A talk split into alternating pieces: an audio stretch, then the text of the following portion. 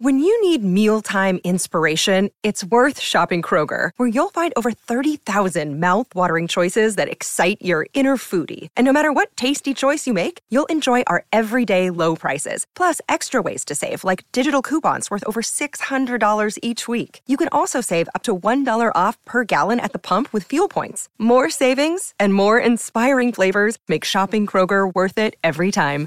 Kroger, fresh for everyone. Fuel restrictions apply.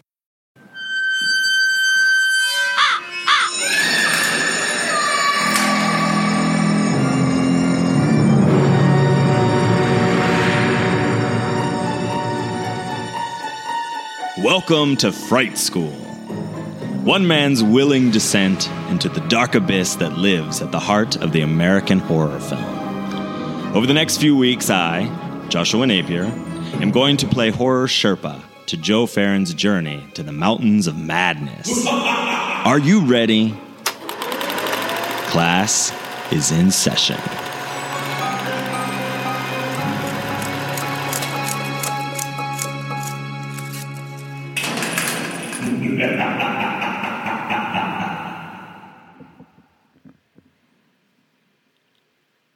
Hi, Joe. Hi, Joshua. Welcome back to Fright School. Yes, How you doing? I am well. I am now. We are warm in this house and not braving the elements. Oh, that's true. It is raining and like windy out. I know. Nuts. I've always wanted to live in Portland. Now I don't have to leave. Right. uh, well, so much fun. We just watched Poltergeist, Poltergeist. 1982, directed You're a by poltergeist. Tobe Hooper. Sorry. I like that.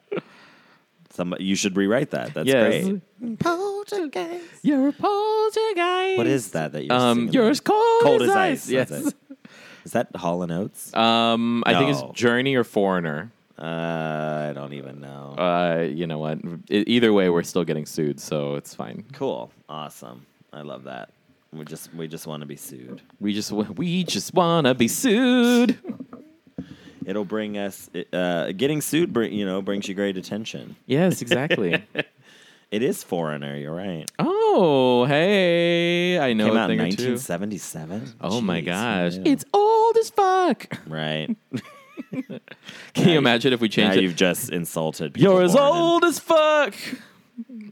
Okay, uh, Anyways. off the rails already. We're not Off- even two minutes in. exactly. Jeez, I love it. Anyways, so yeah. Um, what's going on? Let's uh, let's see. Open up the horror app. Right. Actually, you know, it was interesting. I was trying to find there was um because we watched Poltergeist today, which has a creepy clown in it. Uh, Yes. creepy clown doll. Which I mean, who the hell's buying that for their? Anyways, whatever. The eighties. and forcing it We're to like very- watch over them. I know it's a very very strange time. Anyways, there were five killer clown movies that are no laughing matter posted on uh, iHorror.com on the app. Um, so I thought I'd real quickly uh, mention these so people out there with uh, what is it, cholera, chlorophobia? No, what is the fear of clowns? Um, it would be Greek because anything phobia has to have a Greek name. So uh, that doesn't help. yeah, no, it's a C. It's like yeah, choleraphobia. Choleraphobia. Oh well, actually, they're saying that's a neologism, so something that's been made up. But regardless, yeah, because I mean, a lot of those things, like um, here, you know, little uh, trivia. DSM five trivia. So if you have a phobia of something, you're not get, like those are not um, a lot of a lot of phobias that people say like arachnophobia or that one um, choleraphobia. I don't know how C O U L R O Co- co- cholera. choleraphobia, whatever. Yeah. Those aren't actual diagnoses. They're like again, they're like what that's saying, like a ne- neo. What is the word? Neolithic Neologism or whatever, where you make up, where it's like a word that's sort of made up. Oh, okay. Because you if in if you have a fear, it's like you know, it's you specify the phobia. You know, so you'd say like phobia, um, animal type.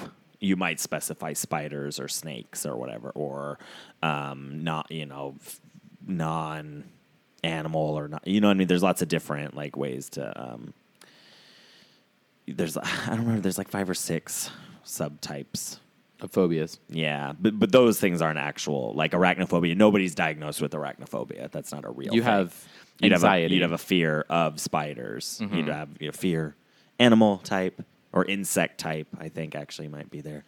I don't know. Anyways, uh, point is, five movies. 100 Tears is the first one. It's about, uh, it's like a B movie about a clown who's accused of killing people falsely. And so, to, I guess, clear his good name, he goes on a killing spree. Oh, of course. Yes. Because I know that when I'm trying to clear my name Right. of something bad, I just do You it. just do it. Yeah, Yeah. you might as well. Like, shit. Like, you know. Uh, uh, Stephen King's It, obviously. The great Tim Curry is Pennywise the Clown. yes, which they're remaking. Yes, they They're are. wheeling out a Skarsgård no one's ever heard of to play the. I know how. Are they keeping these guys in like a closet somewhere? I think they're the new. They're like a 'em. Scandinavian Baldwin. Yeah. Yes, exactly. Can we call them that from now on? Yes. Never refer to them as a Skarsgård again. We'll just Yes. say, oh, one of the Scandinavian, One of the Scandinavian the Baldwins. Scandinavian Baldwins. Stellan. What is it? Stellan, Alexander, and who's the other one? I don't know. Um. Oh my god. Peter? Peter. Yes. Yeah. The one with I the did know. easiest I name. said I don't know, but I did. Uh, okay, Peter so Sarsgaard. another one, Killjoy. Kill Space Joy. Yeah, it's Killer Clown, just Killer Joy, Killjoy, K I L L J O Y. Um, I've never seen that, so we're gonna have to have like a clown day. Oh no. Killer Clowns from Outer Space, which we've discussed here before. Which Love that. you said they're remaking or like no, they're they want to do a trilogy, so they're gonna add Oh. like they're gonna do two more sequels. But I mean, still, they've been saying that now for how long, and there's still no movement on that. So we'll see. Bastards. And then the last one on here is Stitches. Mm. Stitches the clown. Yeah, Stitches the clown. So it's, I never got the whole clown thing. What do you mean? Like phobia, people being afraid of them. You know, I don't either. I've also it- never seen it, so that might have a lot to do with it. maybe, Uh, but no. I mean, I think people find. You know, I think. I don't know. Maybe there is something just like unsettling about like a grown person and like, you know, very that kind of scary makeup. I, you know, I don't know because I'm not afraid of clowns. They don't bother me, uh, in, in that sense. Mm-hmm. You know, like I'm not. I I don't. They don't make me um, Anxious. anxious. Joshua, look out! There's one behind you. Right. Awesome. I hope that it's like a Harlequin, like black and white kind of thing. Yes, Uh, yeah, I it's don't It's a get it. juggalo. Actually, Yeah, yeah. Jeffrey doesn't like clowns. He's very against clowns. Um, he has a T-shirt that says "Can't sleep, clowns will eat me." uh-huh. Yeah. um, so yeah, he doesn't like clowns. They freak him out. But I, I, you know, I don't get it. I don't understand. But I'm sure people like, you know, I don't like spiders. Um, so I'm sure there are people out there that are like, oh, I love spiders, and I like to, you know, hold them and love them. I like to have them on my face. I like to have their eggs laid in my ear. Yeah, I know. know. Gosh, yeah. No. I, I mean, I know people who've kept pet spiders, and I just don't No. understand uh, that. But they brought, you know, they don't understand my fear. So I don't know. We can explore that. We should look. We'll do a clown. We need to watch a bunch of clown movies. Oh my God, yes. And do an exploration into the phobia of clowns. Maybe we can find some people that are afraid and bring them on. Um, Ashley, Cole, Justine, Hints. Cool. Two of them right Yeah. there. Well, now Justine's becoming a clown, so maybe she's conquering her fear. Yes. She said, I remember her. She's like, I'm actually really good at being a clown. For someone who is afraid of them, I'm really good at it. I'm like, oh, okay. That well, makes good for you." sense. Carla. Carla is also really Carla afraid Nell. of Carla Nell's also afraid of the clowns. We'll be like, send in the clowns. Those something it goes on. There something, something. Anyways, Dame Shirley, Dame uh, Shirley Bassey. right. Send in the clowns. Uh, right. yes. So what's next? So, anyways, yeah. So I, I just thought that was interesting. It popped up, and I thought, well, I'll mention it. Nothing, uh, you know, it's just kind of it's it's tangent to to the poltergeist conversation. Um, I did want to plug something again. I I bought this book, Black Candies, Gross and Unlikable. It's a book. It's all women. Uh, horror stories and artwork, all done by women artists. Um, and it's from So Say We All. Yay! Yeah, very cool. So say we all for those who do not know who are not the cool kids. They are a um, arts collective here in San Diego. Yep. And uh, every every month they have uh, like a night of uh, I don't want to say storytelling, but definitely like of of work sharing. Oh yeah, I like storytelling. yeah. Um, Don't they do Vamp? That's Vamp. Yeah. Yeah, So yeah. it's called Vamp, and people can you know write stuff for it, and then you get produced. A bunch of our friends have been uh, involved, have had wor- have read their works, part of Vamp. Um, Justin Hudnall is the uh, Executive wanna- director. executive director of uh, So Say We All. Um, if you really are like you know original stories uh, or like you know true stories, I definitely recommend another podcast, which is Incoming, um, which was done uh, in association with uh, public broadcasting. But Incoming, it's uh, veterans telling their personal stories about coming home from deployment, from war. Um, and they also turned it into a book. So it's actually a collection. Uh, some of the stories that you hear on the podcast, you get more of it, and you get more stories in the book incoming Is that from through So So through So Say Oh, We All. cool. Yeah, it's Yeah. their. It was their first uh, like publication they did under their name. So, very cool. Yeah, um, they're um, Look it up. Yeah, San Diego-based uh, 501c uh, nonprofit organization that provides arts education to populations without access and supports local artists through the showcase opportunities and peer-to-peer counseling. Uh, visit them at so say we all online.com. Pick up this uh, book for our horror fans. Black Candies, Gross and Unlikable, Women Horror. It's pretty good. Um, I love this back the the explanation. Gross and unlikable is reality. Steaming viscera Menstruation as Omen, The Sharp Blade of a Return Violence. The stories in this collection aren't evoking a theme, but destroying the lie of women tamed, of women just so.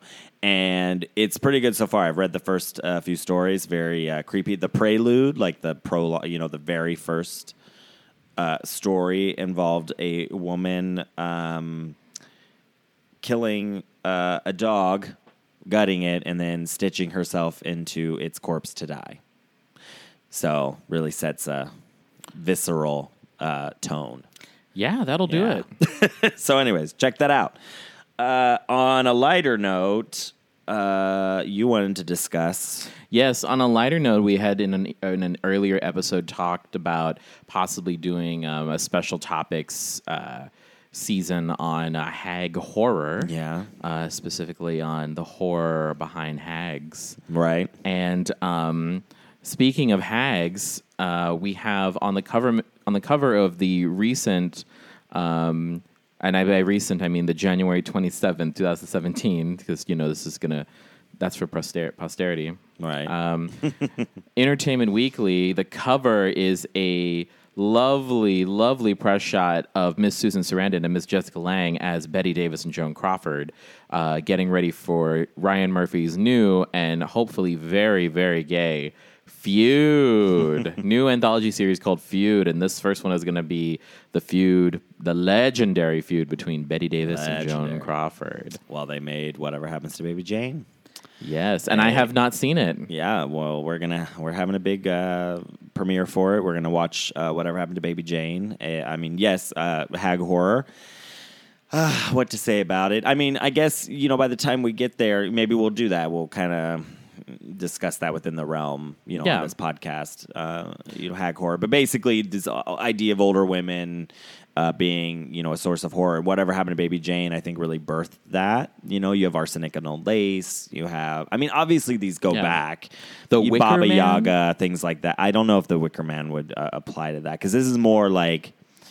I mean, we have ancient tales of like old crone women, like Baba Mm-hmm. Yaga, you know, things like like that. But I, I don't know. There's something particular about like the like the garishness of of uh, whatever happened to Baby Jane. Which once you see it, you'll understand a little bit. Just like kind of the, the horror of it is something different. It's Mm-hmm. it's not like the creepy witch and a you know, like leading Hansel and Gretel to you know their Yeah. deaths or Baba Yaga flying over and you know, it there's something very very different. So we'll have to examine it once once it comes out. I am looking forward to it. Their feud is legendary. They man, they were so spiteful, and I'm kind of excited. I read the article, and um, I don't. Uh, he's trying to avoid camp. I don't think he can help himself. that I, I agree with that Even sentiment. if even if he doesn't want it to be campy, I, I think it'll probably have elements. But he he's more interested in examining the way you know women you know, are just built to attack each other. Like especially in this time where these like feuds, you know, I mean, a lot of it was so media manipulated and made up by the studios that these two women could have actually uh, bonded and been a real force to reckon with, and instead they really bought into all of this kind of drama, and it's kind of sad, you know, at the at the end of it, because you know they could have really, I mean, whatever happened to Baby Jane was very a very successful movie. Um, you know, it's been critically, you know, acclaimed. Uh, they instead of fighting and stuff, they could have really come together and say, "See, like women in their fifties, because they were in their fifties when they made that, and considered way over the hill at the time, which is just you know insane." And they could have went on and said, "No, we're we're still valuable actresses. We still have talent that is viable, that is box office. You know, Yeah. They they could have done a lot, and so I'm hoping that it, it that it does examine that more so than just." You know, having you know, Jessica Lange and Susan Sarandon, you know, recreate catty, you know, fights between them. I- I'm hoping that it will delve into women in, in culture. Do you think that? So I also haven't seen Mommy Dearest. Do you Right. think that's going to be referenced, or at least people who have? They said it show? is. Okay. It's referenced in in in uh, in feud uh, in that article in Entertainment Weekly. They talk a little bit about it. Jessica Lange talks a little bit about you know kind of some of the the stuff that comes from it. Um, but you know, I'm not sure because I'm not sure how important Mommy Dearest is to that story. You know, I don't know. Yeah. I don't know how that how it would fit in. See, that's the thing is that I. Although both women, both of their daughters wrote scathing Oh, really? biographies. Bette Davis's daughter did as well. Wrote really a lot of bad things about Mm-hmm. her mother after she died. So they have that in common. I just I just see I can already see like I mean a la a la American Horror Story where Mm-hmm. it's like a sweeping shot at like it's the beginning opening guitar riff of Bette Davis eyes and like Joan Crawford's about ready to like on her deathbed and it's like her hair was hollow gold and she's just about to die and yeah because you know it's Ryan Murphy so there's I I do true. expect camp from him yeah, no, I do as well. So we'll see. We'll see how it. Uh, we'll see if he can help himself and tell. You know, I think a really uh, good. You know, story because it's still. I mean, we still have this kind of thing. You know, you don't really see men put up, up against each other like that. No. um, at least outside the sports world. Uh, obviously, there, you know, that is one place where you do kind of see a lot of hype and a lot of this sort of, you know, macho champ you know, that kind of nonsense. Um, but if anything, they're kind of in on the joke, you know. But women, especially pop stars, you know, um, actresses, you know, there's always, you know, There's the always some- always yeah. trying to create, you know, problems, and it's it's stupid. And so it's like I think I think they're going to tell a very modern story uh, about something that happened 50 years ago. there was this so around the beginning of the new year in the, the pop rocket uh, facebook group that i'm a part of one of the uh, caroline i think her name is caroline donahue um, she's a writer and she posted this article that she wrote for uh, some some site or magazine and it was about um, it- she's like inevitably we have like inevitably we have these female stars or female um, female celebrities who uh, the public like deifies, puts them on a pedestal, and they can do no wrong. And then eventually something happens where they do something, slip up in some way, and then the public is like takes them down. Like, Yeah. So then they're responsible for being taken down. And it was this very, it was very brilliantly done how she did this article. But it was about in 2017, who are the celebrities that are gonna that, that's gonna happen to? Who are the who are our idols that you know were that are to eat. that, yeah, exactly. That are ripe for the taking down, and it was just it was so pointed and so and so brilliant. But when you, it made me really realize, like, oh shit, this really is something that like popular culture does, whether they know it or not, over and over again. and over again. And it's just like you know, it's not that it's not enough that you just can't win, like you just can't be a good person.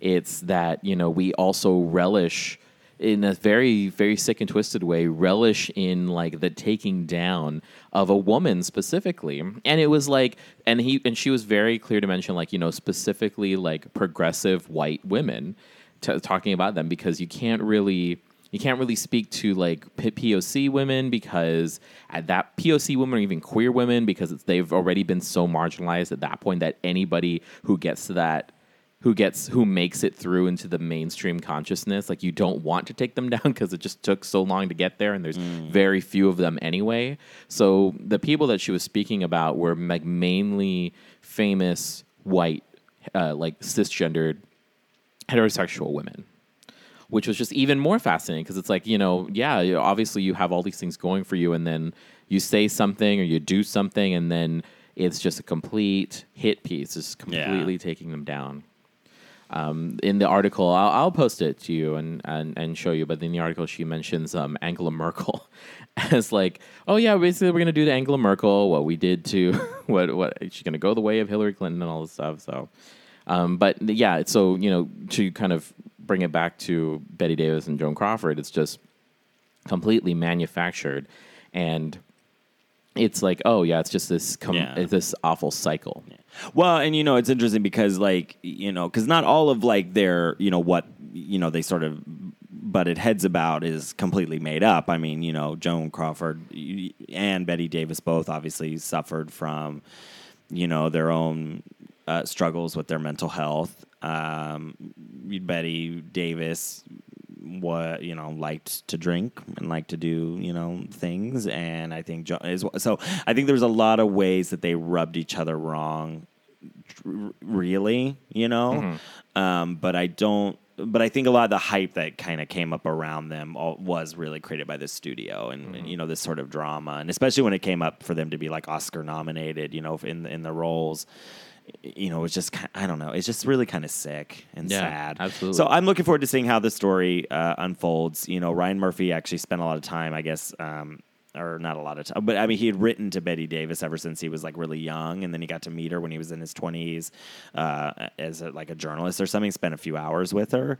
Um, and seems to have a real reverence for her as a human being, and not just a, a, a an icon, you know, an um, an icon of Yeah, you know, divadom or whatever. Uh, so I'm hoping that he can put aside some of his bullshit and like actually tell a good story. And, Yeah. and I'm hoping that Jessica Lange um, and Susan Sarandon, who I think are really great actresses and very outspoken women, um, hopefully also were able to kind of curtail any nonsense, Any extra? wanna, yeah. To put on it, I, I don't have really high hopes for that, but Yeah. uh, you know, I'm looking forward to watching it. I will watch the the series, and uh, if anything, I'm looking forward to uh, you know seeing hopefully whatever happened to Baby Jane, you know, uh, go out there into public consciousness and become yeah. you sort of reinvigorated. I was just reading like all about Eve and Yeah. is a Bette Davis movie, and I I think it's going to be Great films Yeah. that were made. I think it's going to be good for them. Yeah. What what this really means is that Susan Sarandon's probably going to be in the one of the next seasons of American Horror Story. That would be great. I'd like Yeah. to see that. Um, I know that uh, from the article, Jessica Lange had to kind of talk Susan into doing it uh, by you because Susan just didn't know Ryan Murphy that well and didn't kind of know if, if this was something she wanted to Yeah. do. And Jessica was like, "No, he's really good. And he kind of comes from an interesting perspective." Honey, he's great. Yeah. The lighting's great. I don't know why I made her from Jersey. The, li- the like lighting's great. My career has My career has blossomed. All of these homos. I just imagine her like even in real life, she's Fiona. Like she's Right. Fiona Goode. Like all of these homos love me, Susan. Right. They'll love you too. Well, I mean, Susan's got Rocky Horror cred, so very, you know. very true. It's not like she needs any more uh, queer love. Uh, all right. So, anything else in that realm? Um, nothing. I mean, I think there's just too much like actual horror happening in the world. It's true. It- yeah, it's bad. I went to the Women's March. It was very awesome. It was very uh, in LA. I went to Los Angeles. I did not go to San Diego because I because I was already going up with Marcella to see uh, a show. Well, a couple shows actually in LA. oh yeah, you went to the Riot Comedy Festival. Yeah, uh, or saw one part of it, literary death match, which was really good and really fun. I, I highly recommend it. I, I don't want to talk too much about it, just because you know we're I don't don't want to get too far off track. But it was really cool. It was very interesting. Great comedians. Uh, then we went to like a comedy show, but we went to the Women's March first in LA, and it was very inspiring. And I don't know, you know, I'm trying to have a little more hope um, in the face of such hopelessness and such um, uh, true. I mean, I feel. I just feel like I like am I losing my mind like is this really the world that we're living in like this is really the conversations we're having about truth or about you know Facts. yeah facts you know I, it's it's heartbreaking so I I just going and being part of that yesterday and seeing so so many voices coming together was really great. I hope that we do something with it. I hope that we, um, the momentum for that continues. You know, because it's one thing to be part of seven hundred fifty thousand people, which is what they were thinking um, came to Los Angeles, uh, almost three million across the world, uh, or was that just the U.S. Two point nine million or something, or is that all over the world? Something world? like that. But it was just like it was on every continent. I remember yeah, them saying that even, uh, even in our but regardless, like it's easy to do that, and for all of us to come together in March on a Saturday and you know be part of this, yeah, and then go home and then go home. and- So, but it's different to actually go out and have and continue having difficult conversations and um, holding people accountable in your own life. You know, which I, I think is also important. So, anyway, speaking of ugly spaces. Actually, that's not. I don't know. That's not really a good transition. but uh, poltergeist. Poltergeist. Let's talk about poltergeist. Poltergeist. Yes, because that's what we did today. Uh, that's what we just watched uh, from 1982. Again, directed supposedly by Tobe Hooper. Yes, when you But said that, there's I a was lot of like, conjecture that Steven Spielberg actually uh, uh, is the one who directed it. However, you know, Steven Spielberg actually took out a, like a public letter. Um, what year was that? Uh, the Hollywood Reporter. Uh, in the week of the film's release, so this in, in the 80s, 82 or whatever. Reg- regrettably, some of the press has misunderstood the rather unique, creative relationship which you and I shared throughout the making of Poltergeist. I enjoyed your openness in allowing me a wide berth for creative involvement, just as I know you were happy with the freedom you had to direct Poltergeist so wonderfully. Through the screenplay, you accepted a vision of this very intense movie from the start, and as the director, you delivered the goods. You performed responsibly and professionally throughout, and I wish you great success on your next project.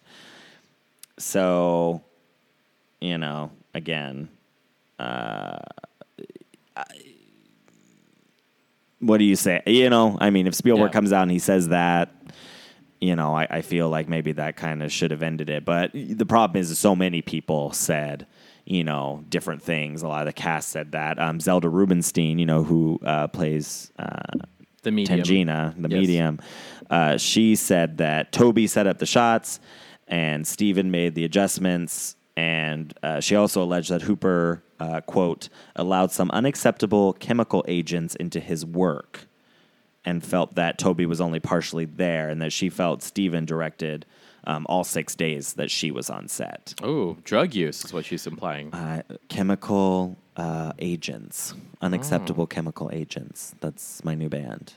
Unacceptable chemical agents. Uh, they only play ska. Yeah. So I- don't know. I mean, we're not really here to talk about you know who directed or didn't direct the film, but it Yeah. is something that has kind of followed this film around. You know, this this conversation because it is such a Spielberg movie. Yeah, it's it has his fingerprints all over it. Yeah, and I mean, and he was you know producer on it, but the the issue was he wasn't supposed to direct anything because he was making ET, so he had like a con, uh, uh, contractual agreement that he was focusing on ET and making ET, which they came out within like a week of each other. Um, and actually, we're up for a lot of the same sort of awards and things like that, um, which ET uh, ended up winning. I think most of most of what they went up against Of course. each other in. Um, I actually really love ET, so I can't really say good or bad on that. Uh, so we watched Poltergeist. What are we talking about? So you said that there was a lot of like this film is cursed. Yeah, I want to know more That's about the they curse. say. I want to know more about the curse. well uh, Before we so- actually get into the film itself, I do want to know more about this curse. Yeah, so rumors are it was cursed. One, they went very cheaply on production. So instead of, and now the production designers and like the prop people said uh, the they did get real human skeletons. Uh, that they used as to dress the set with and used as as props because they were cheaper and and things like um, that we have now just didn't exist then. That's what they claim. Uh, Mary, uh, what's her name? JoBeth Williams stated she was one of the first people to say, "Oh yeah, they used real skeletons in the movie." And so the rumor is is that that is like why it's cursed, uh, the whole series. So first, uh, what's her name? Do, uh, Dominic Dominique Dominique Dunne. I have to say her name right. Uh, who played the daughter, the uh, eldest daughter, Dana Freeling, uh, was strangled to death by her boyfriend uh, in like 82, 83. No. When was that? So shortly after the film. Yeah, shortly after she they they had a very violent relationship, and I guess that um, you know she was trying to get away from this guy. His name was uh, John Thomas Sweeney. Uh, yeah, October thirtieth, nineteen eighty two. So just yeah, months after uh, Poltergeist came out. Uh, she was only twenty two. Oh my god! But he strangled her, putting her into a coma for uh, four uh, four days before she finally died. Uh, what's really uh, fucked up about all of this is that he, this Sweeney dude, um, got.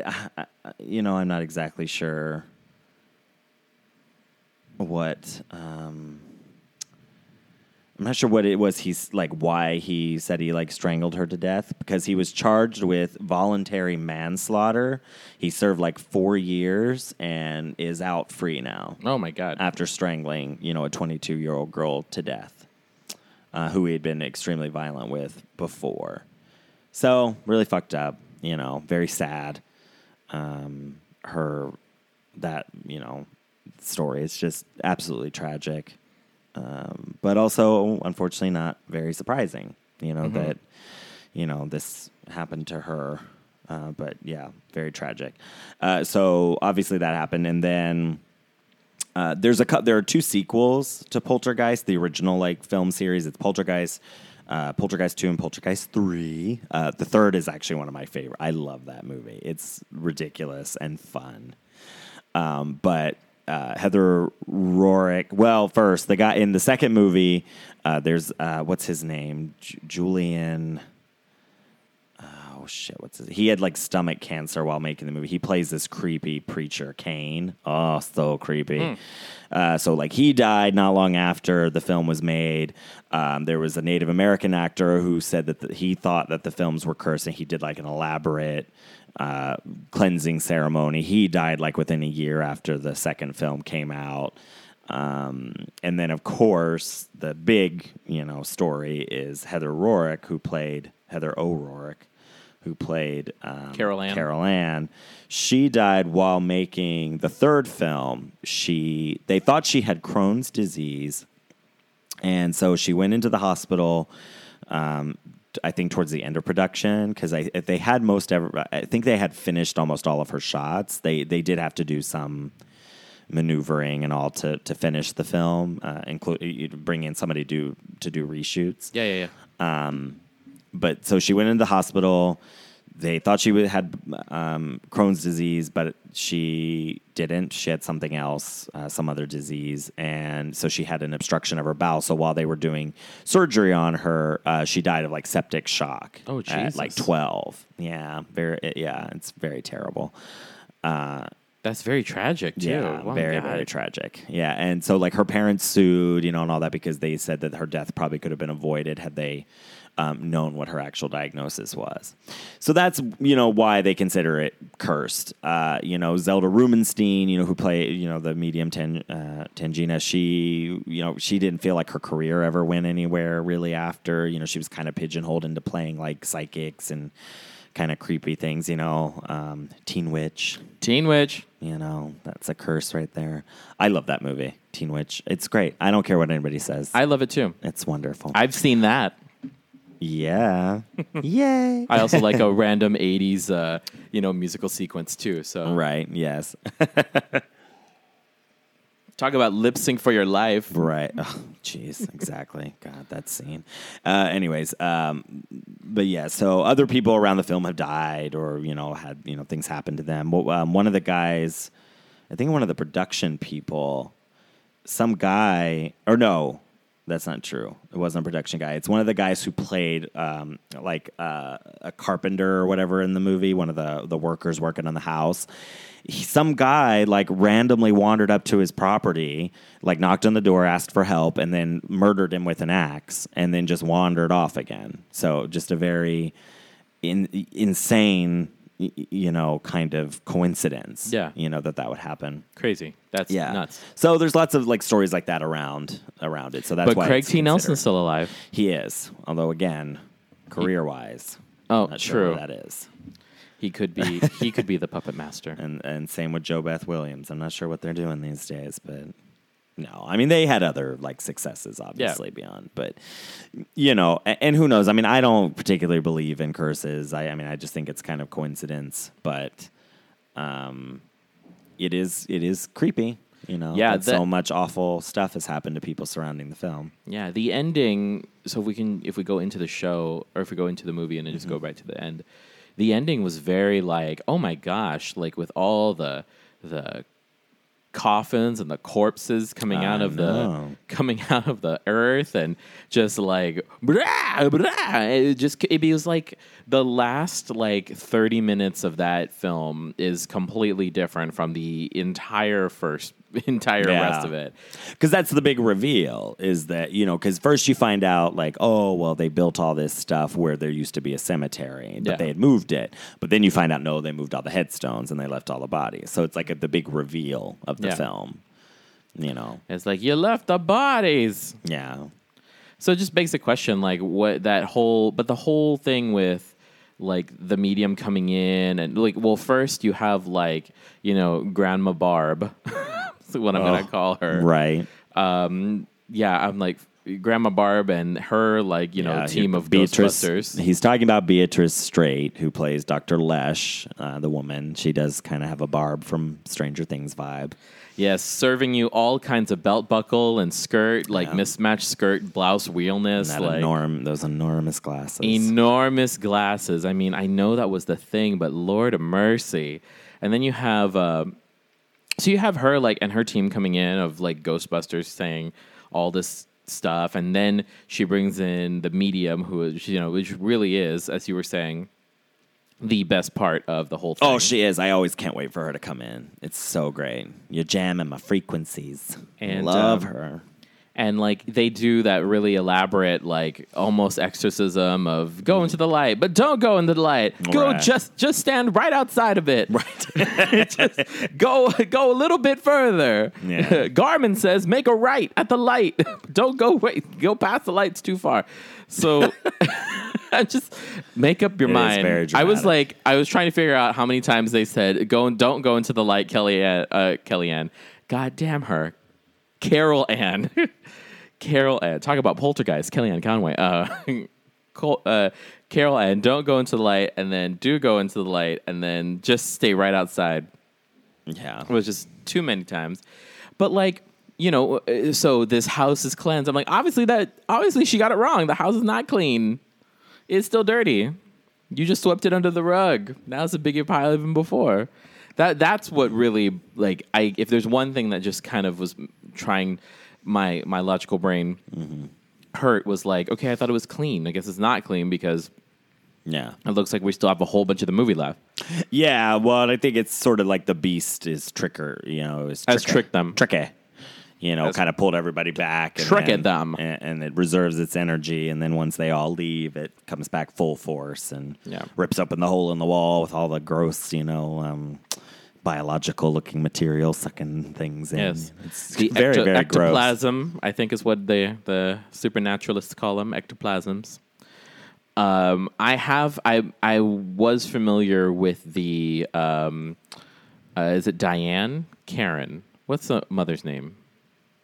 The mother. Oh, um, Diane Freeling, but uh, JoBeth Williams. So Diane, like uh, when Diane like falls into the pool, which she completely like called out, like in the in the in the film. She's like, Yeah. "Oh, maybe she'll maybe she'll fall in accidentally." I'm like, "Well, no, that'll be you." And and that was terrifying. Like that whole, I'm familiar with that scene, and to see it in its context of like what's all happening around her, that is utterly terrifying with um, with all the corpses like bobbing with up all the corpses Yeah. bobbing up and down, and it's like I really, I almost thought that she was going to get locked in one of those cor- one of those coffins and then get dragged back down to hell.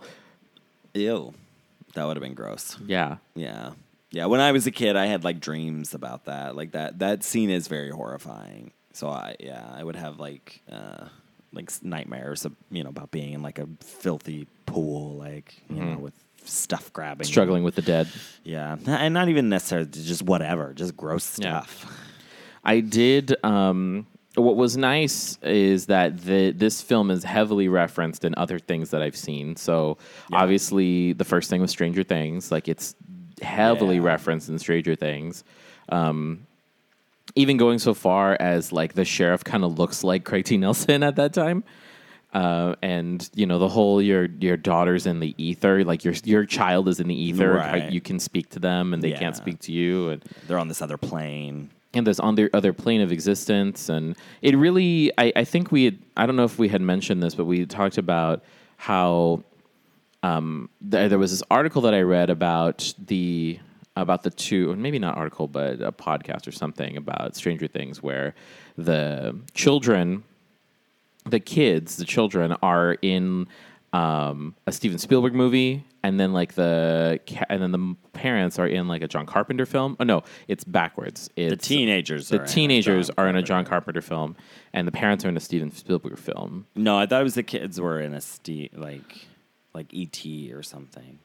Maybe And it's the parents were in something else. and the kids were in John Carpenter, and the but it was I know like what that. you're talking about. Yeah, you know what you mean. You know what I mean, right? Like just all over. I forget. I forget exactly how that's broken down. But yeah, they have. um It's all telling the same story, and then you have like the whole going into this other plane. The, the the slimy stuff like that that's even referenced in it too like it's very um, i didn't realize how heavy the reference was uh, Right. which is which is a good um, it's a good facet of storytelling.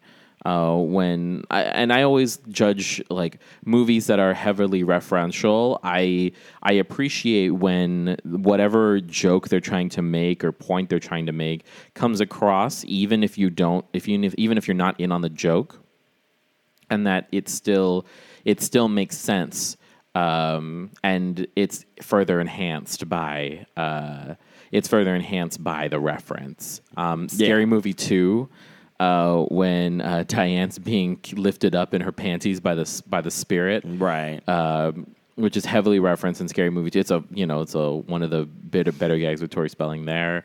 Um, yeah, it's just, it's really interesting. yeah, interesting. I don't think I've seen it, so I'd have to see it to know if, if it's if that's referencing Poltergeist or if it's referencing A Nightmare on Elm Street, which you haven't seen yet. Oh, mm, okay. So, well, because there- there's a there's a very similar scene in A Nightmare on Elm Street. I, I forget if it's one or Scary Movie one or two, but there's a scene with a clown. I think it's probably two.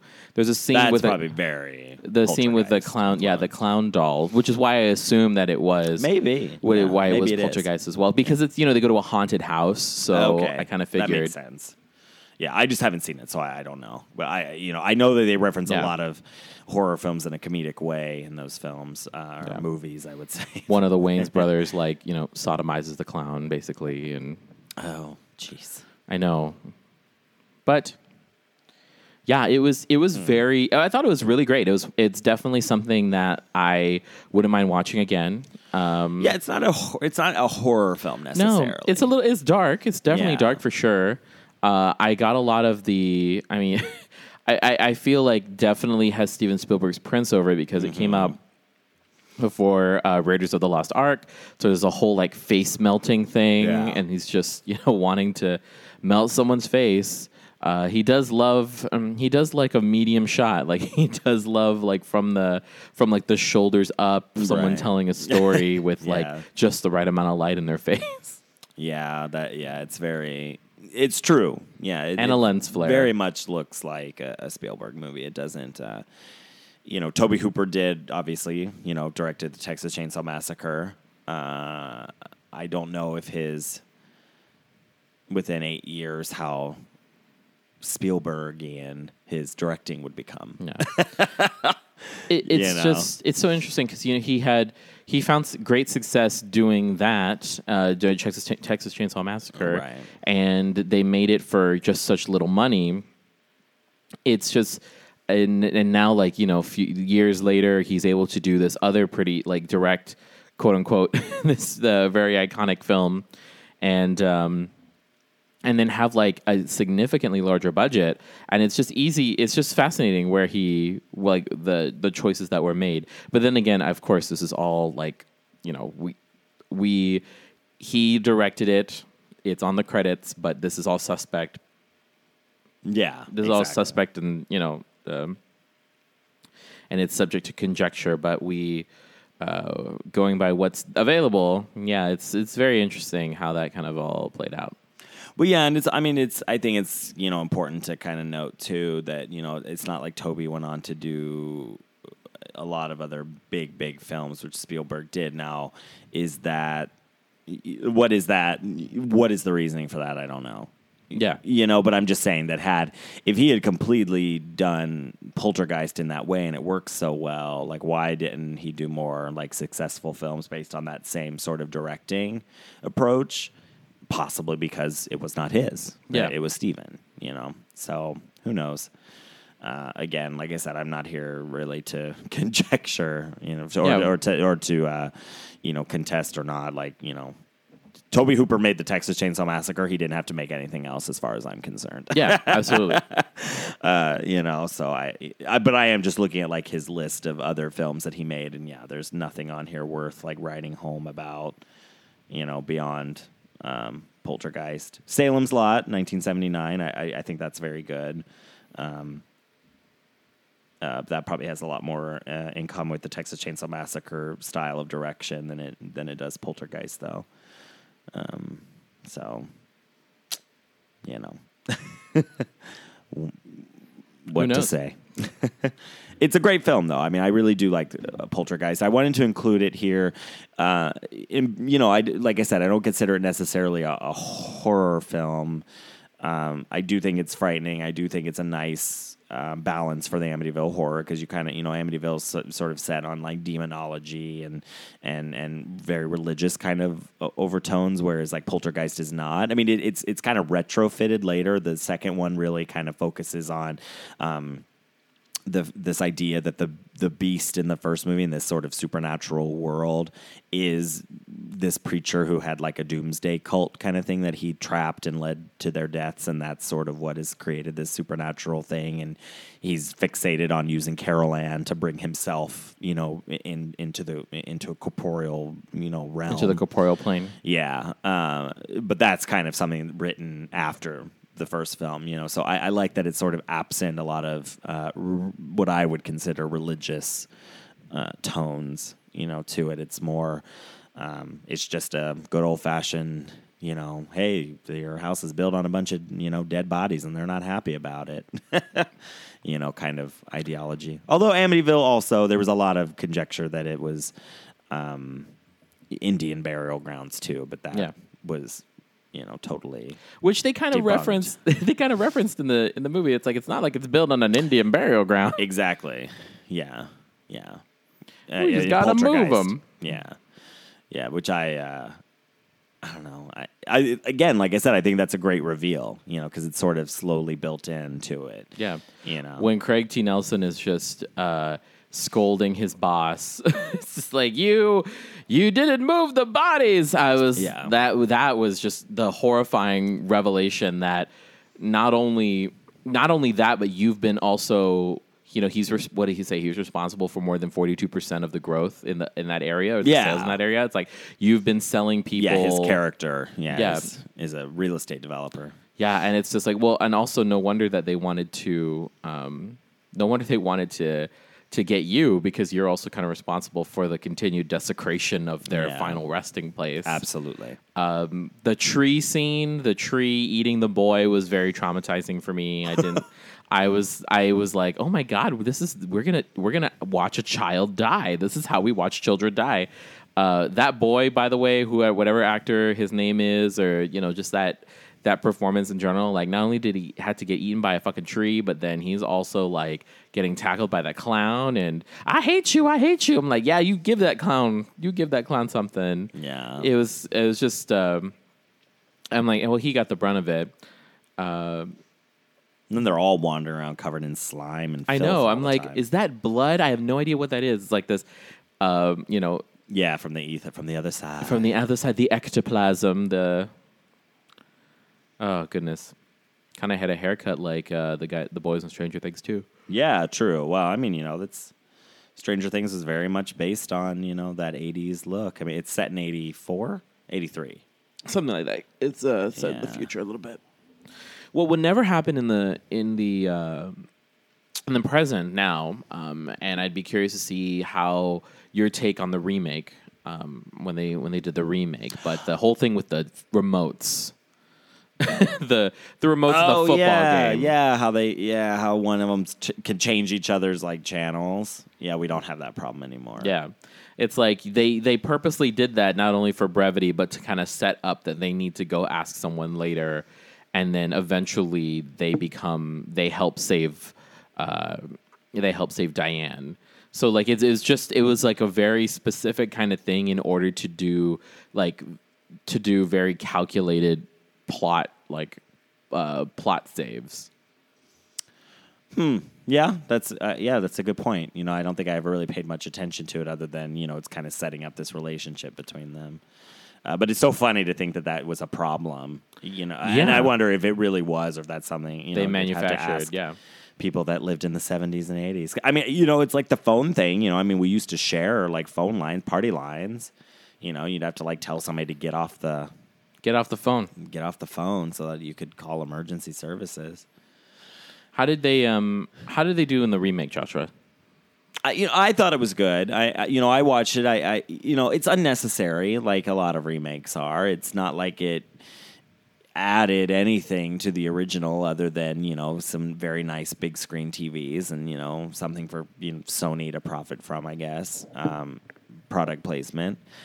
Uh, but you know, overall, I thought it was enjoyable. You know, I wouldn't say not to watch it. You know, if you want, if you want to see what its you know update looks like. But it's not going to enhance No, like okay. it doesn't add anything, and and it also doesn't take anything away. Like I'm not the kind, I'm not in those sorts of camps, you know, where people are, oh, you're ruining my childhood. Like no, because I can still go to my shelf and and get the original Poltergeist Yeah. and watch it. You know, so it doesn't ruin anything for me. And in fact, I can ignore it. I don't have to watch that. You know, just like all the guys with the whole Ghostbusters thing, which I actually was never a fan of the original Ghostbusters movies all that much. Um, I love Sigourney Weaver. Um, I love Rick Moranis because he was in Little Shop of Horrors. So I I saw those movies as a kid because of because of that. I loved Alien, so you know I watched Yeah. you know because Sigourney Weaver, but I never really cared for Ghostbusters. So when they remade it, I was actually just happy because I love all the women that are in it. I, Yeah. You know, and I it kind of gave me a newfound love for Ghostbusters in general. I went and I bought the first two on Blu-ray and rewatched them and found newfound appreciation. Uh, so they didn't certainly didn't take away anything. Kind of gave me a little bit more understanding. So, I, I, what I, my point is, is like, you know, the older I get, the more I realize everything is going to be remade. We don't have a lot of great new ideas coming Yeah. in. At least nothing that people want to spend money on. You know, unfortunately, that's how that's just how movie direct, you know, or movie uh, producers are. They found, you know, this worked. Let's remake it. Yeah. Because a lot of people will still go and watch it, kind of like what I did when when they remade the Texas Chainsaw Massacre. Uh, because at the time that they did that, I was kind of that in that sort of realm. You know, I was like 18 or 19, 20, you know, and, and very like, this is bullshit. And, you know, the Texas Chainsaw Massacre is perfect. I'm going to go see this movie because I just want to see how badly they fuck it up. And it turned out to be pretty good. So after that, I, I sort of pulled back uh, on some of that. And now it's like, I- if anything, I'm just always happy. And I feel, I wish that more people would embrace this idea. Um, the when they remake things, they bring attention to the original Yeah. you know, and maybe people will go back and watch it. Maybe they won't, and that's perfectly acceptable um, because you know culture is is a function of whoever is buying it and whoever is you know, participating in it, and unfortunately, that's always going to be sort of the you know youth. So if they, you know, for the most part, you know, that this eighteen to like thirty, uh, you know, they're going to drive what is made and and what is consumed. And if they all want to go and spend all their money watching a Poltergeist remake and thinking it's you know the newest bestest thing they've ever seen without any clue that the original existed, I, I don't know if that can be helped. Yeah. you know, except by you know people like us who can say like, "Oh, did you know there was an original one and it's really good and you should watch it." He's so bad. Hemlock is like jumping. on I'm I'm concentrating on what you're saying, but Come he's here. just like jumping on me. I don't and know what's wrong with him.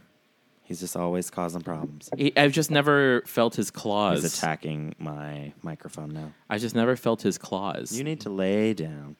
Uh, anyways, so yeah, I really like the remake. Um, I look forward to other remakes that they have these days, just because I like to see what they bring. You know, what do they do? You know, what what what will they Yeah. reinvent? But I don't think they reinvented a lot in it. You know, they kind of told the same story. Uh, they used a lot of modern technological kind of stuff, uh, cool things, smart house. Yeah. You know. Uh, but it kind of reminded me a lot of like the paranormal activity movies. Yeah, which is probably why they they did it on the Yeah. success of those. I there was an actually I read. I'm still making my way through uh, this week's EW, but it, one of the first articles is is talking about uh, talking about this whole kind of new industry of remakes. Um, it's uh, on page 11 of the of the feud edition of uh, EW, the never ending story. And it's talking about like Fuller House and 24 Legacy, Star Trek Discovery.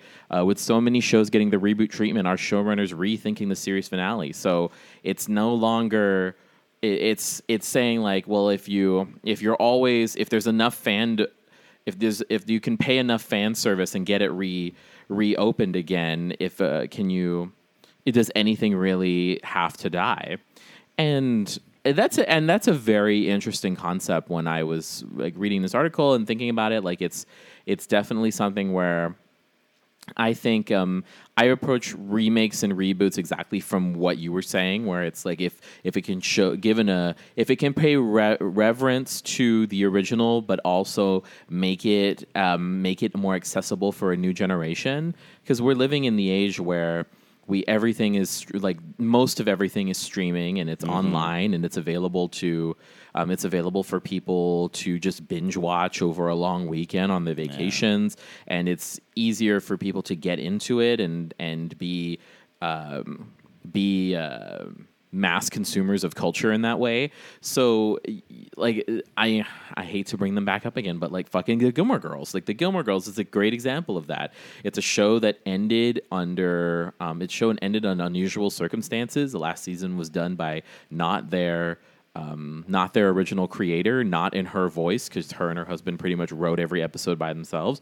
So, you know, it's it still left people wanting more of it when it when it un, during its untimely demise, and with the advent of uh, advent of like it's showing on Netflix, like I thought that completely changed the game because then it's a whole new, it's a whole new it's a whole new um, group of people, a whole new generation of people that are finding this out and then seeing it, experiencing it for the first time, and then when it's over, you know, we're again we're living in this age of instant gratification, Right. And, and what it Carrie under Carrie Fisher, instant gratification is not fast enough, Right. Yeah. um, so i instant gratification that they want more of these things to Yeah. come in, um, and then you have like Gilmore Girls: Colon a Year in the Life, and all like all these other things that are coming in that were so beloved.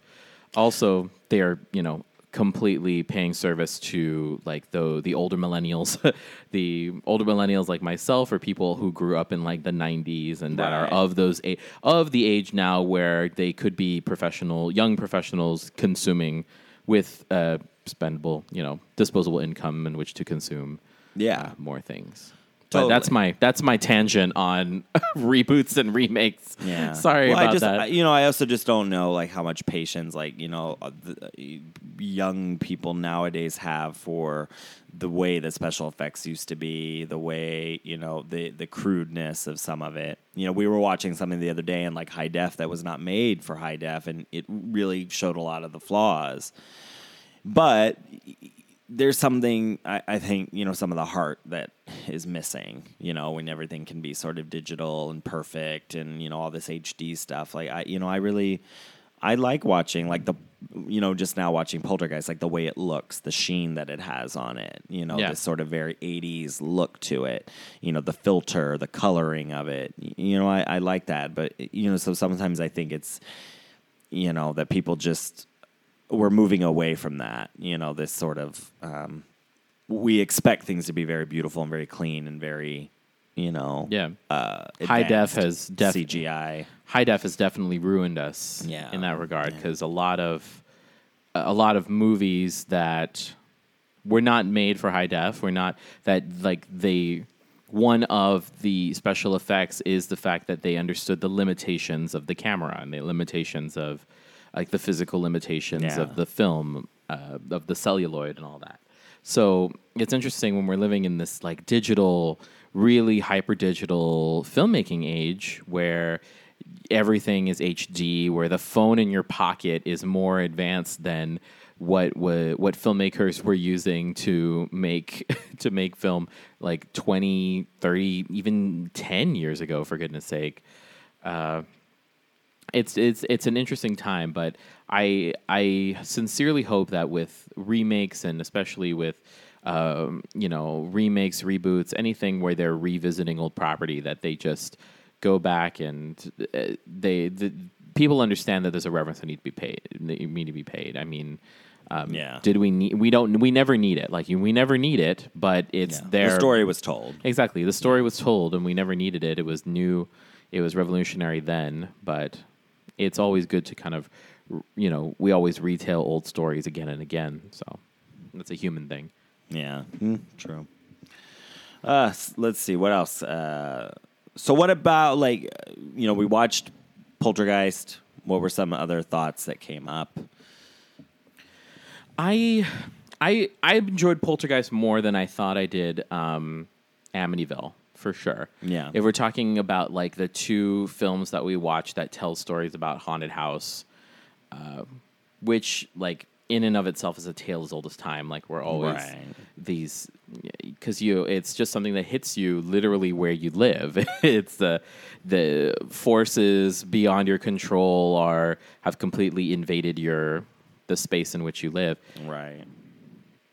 and I thought it was fascinating and interesting because I really, uh, I really just enjoyed um, how it was, how the story, like it, it, it propelled. Like it, it was definitely, um, there weren't points that I felt dragged for me, and uh, things kept happening, like new things, different things that kept happening. That was just like, oh wow, I didn't expect that to happen Right. when um, the thing with the chairs on the table and Oh yeah, so cool. just like and that's a totally in camera like practical effect. really Yeah. I did not know that. Yeah, Wow. Yeah, as the as it panned, the crew like quickly had already set up the chairs. I don't know, they were probably glued together, you know what I mean, all put together. So they quickly put the put it on and then move the other chairs, you know, off the set like really fast as, as before the camera pans back. So just really cool, you know, they that they could do that. Yeah. And it's not like an editing trick or anything. Yeah, no, it was all uh yeah, took the the ca- all in camera. Yeah. Oops, shoot. Um, yeah. So I, I sorry, I just wanted to say that because I think it's pretty cool. Yeah. Um, I I like the whole.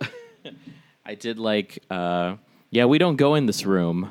and there's, the, Yeah. oh, we saw a Matchbox car and this, this. And then he opens the door and all literal all hell is breaking loose in that room. Yes, I actually really love that in movies. Like this sort of like I don't know if that's considered dramatic irony or not. Like where the audience knows something more than like the you know. So it's kind of a funny thing when he's talking about like, oh, we spent hours filming this Matchbox car that moved, you know, an inch or whatever it is, you know, however many inches he says, um, to, it, which is such proof, you know. And you're thinking like, oh, dude, you just wait, And Just wait. they open the room and everything's flying around and they're like whoa you know like, I, I think i think it's kind of cool like Yeah. those sorts of scenes in movies Can you talk about the the jump cut with the with the Pizza Hut?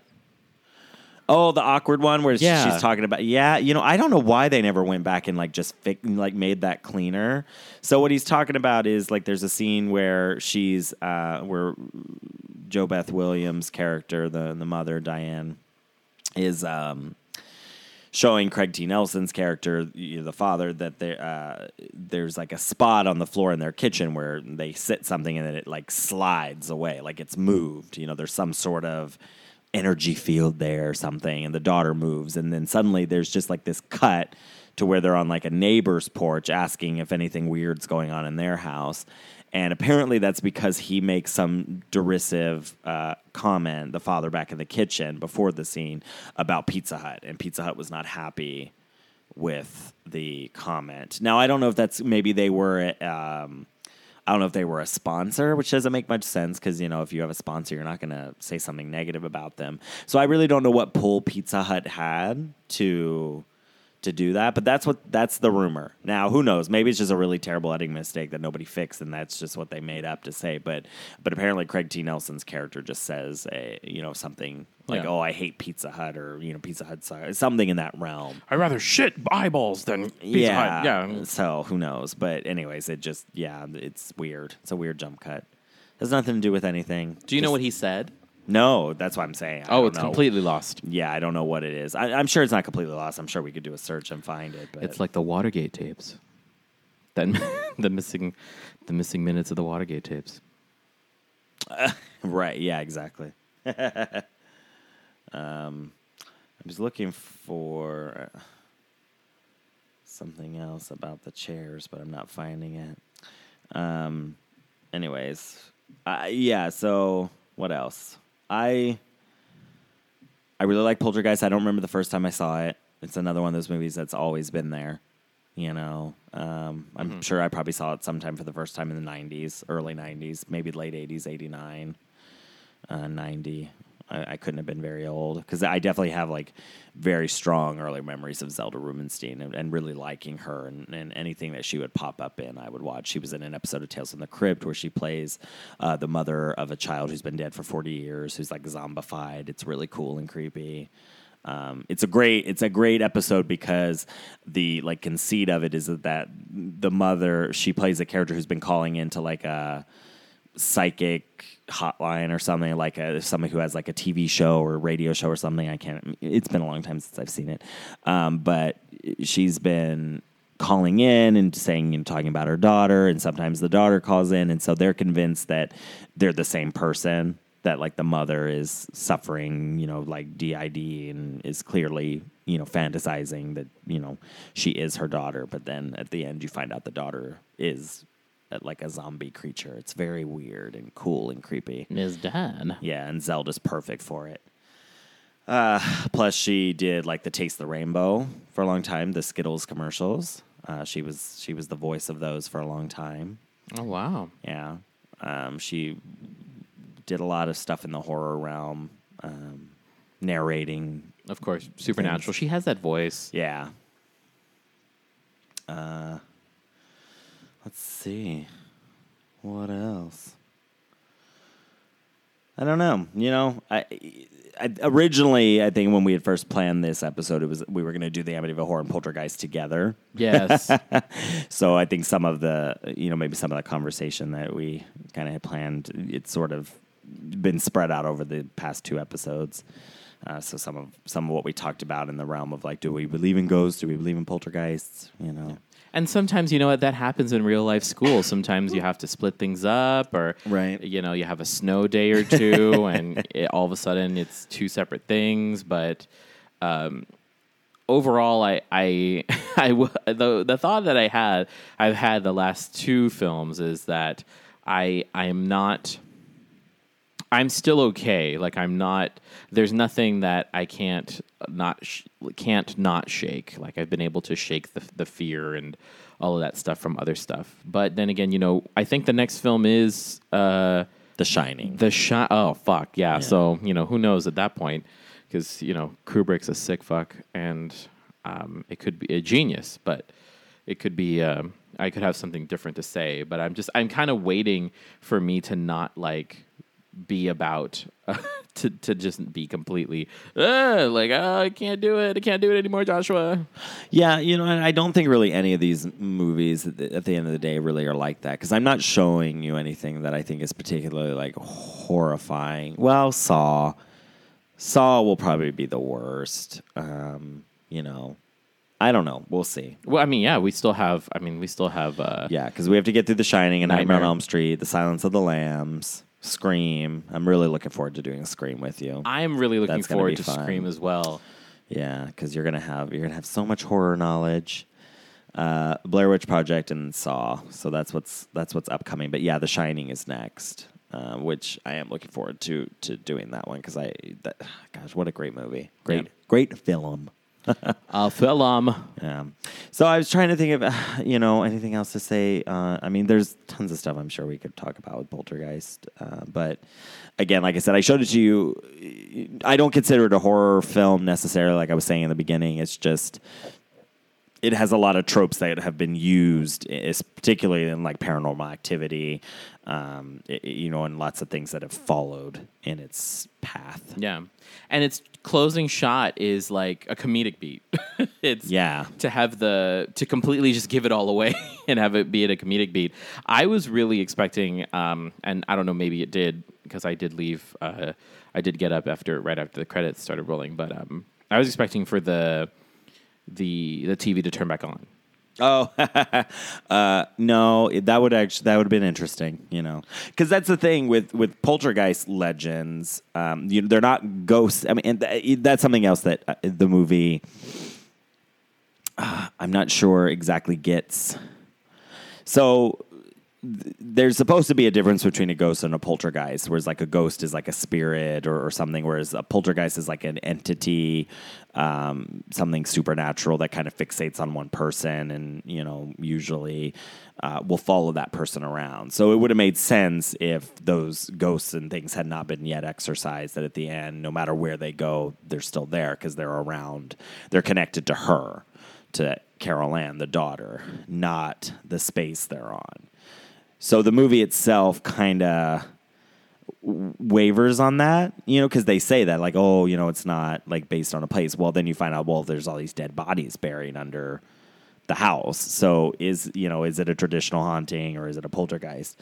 Um, so I was to say that uh, in folklore and parapsychology, uh, poltergeist, German for noisy ghost, is a type of ghost or other supernatural entity which is responsible for physical disturbances, objects being moved or destroyed, things like that. I don't think that they're usually considered.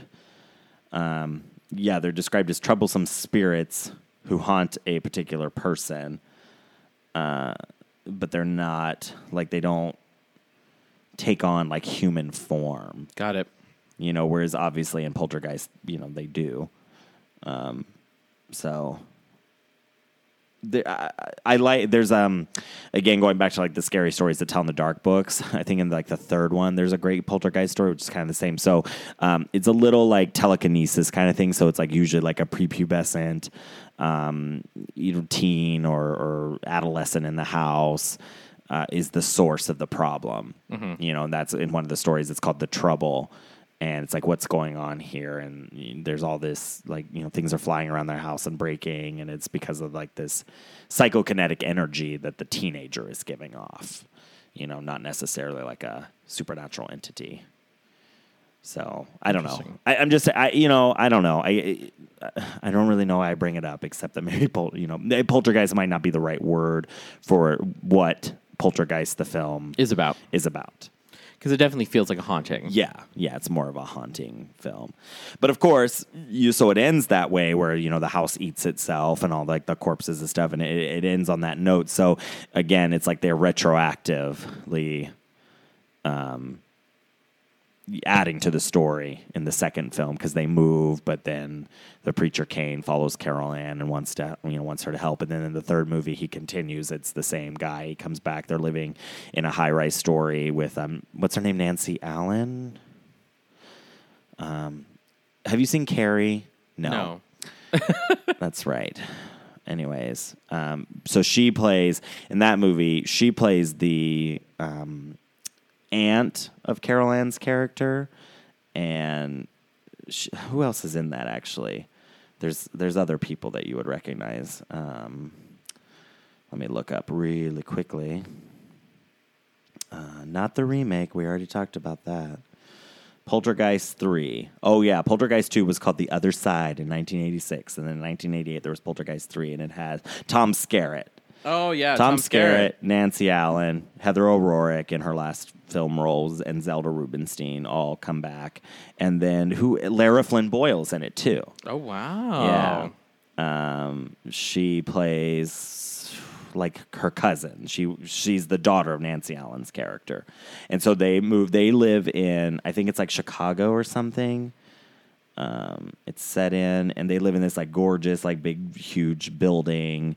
Um, you know, they live in the penthouse, and like she's an artist or something, whatever. But anyway, so the preacher like haunts the. There's all these big mirrors throughout the whole thing, and so there's this whole other world on the other side. It's really creepy and really kind of cool.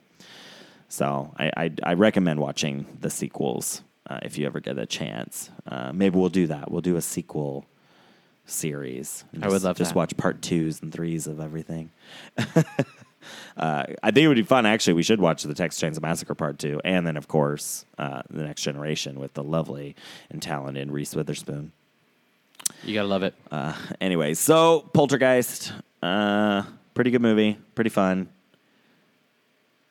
Hope that you enjoyed it. It wasn't too horrifying for you. No, I, I I definitely liked it. I like the um, I liked many things about it, but I think what I enjoyed most was that it was um, it had its moments of lightheartedness. Yeah. and uh, I mean, I'm always looking. For Yeah, that. it's funny. Yeah, Some- it's there's some parts where funny. it's it's funny and it's it um it it also propels like things keep not like you're not waiting for the other shoe to drop the entire time like Right. things are happening um action there's constantly some sort of action Yeah. happening Yeah, absolutely. Cool. Oh All my- right, then. Uh, oh my gosh, Hemlock. Hey. oh my god hemlock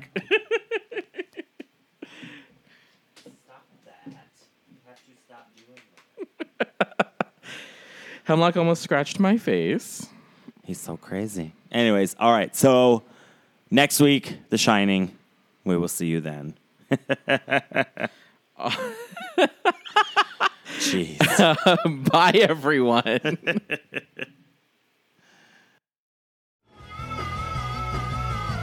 You're listening to the Geekscape Network.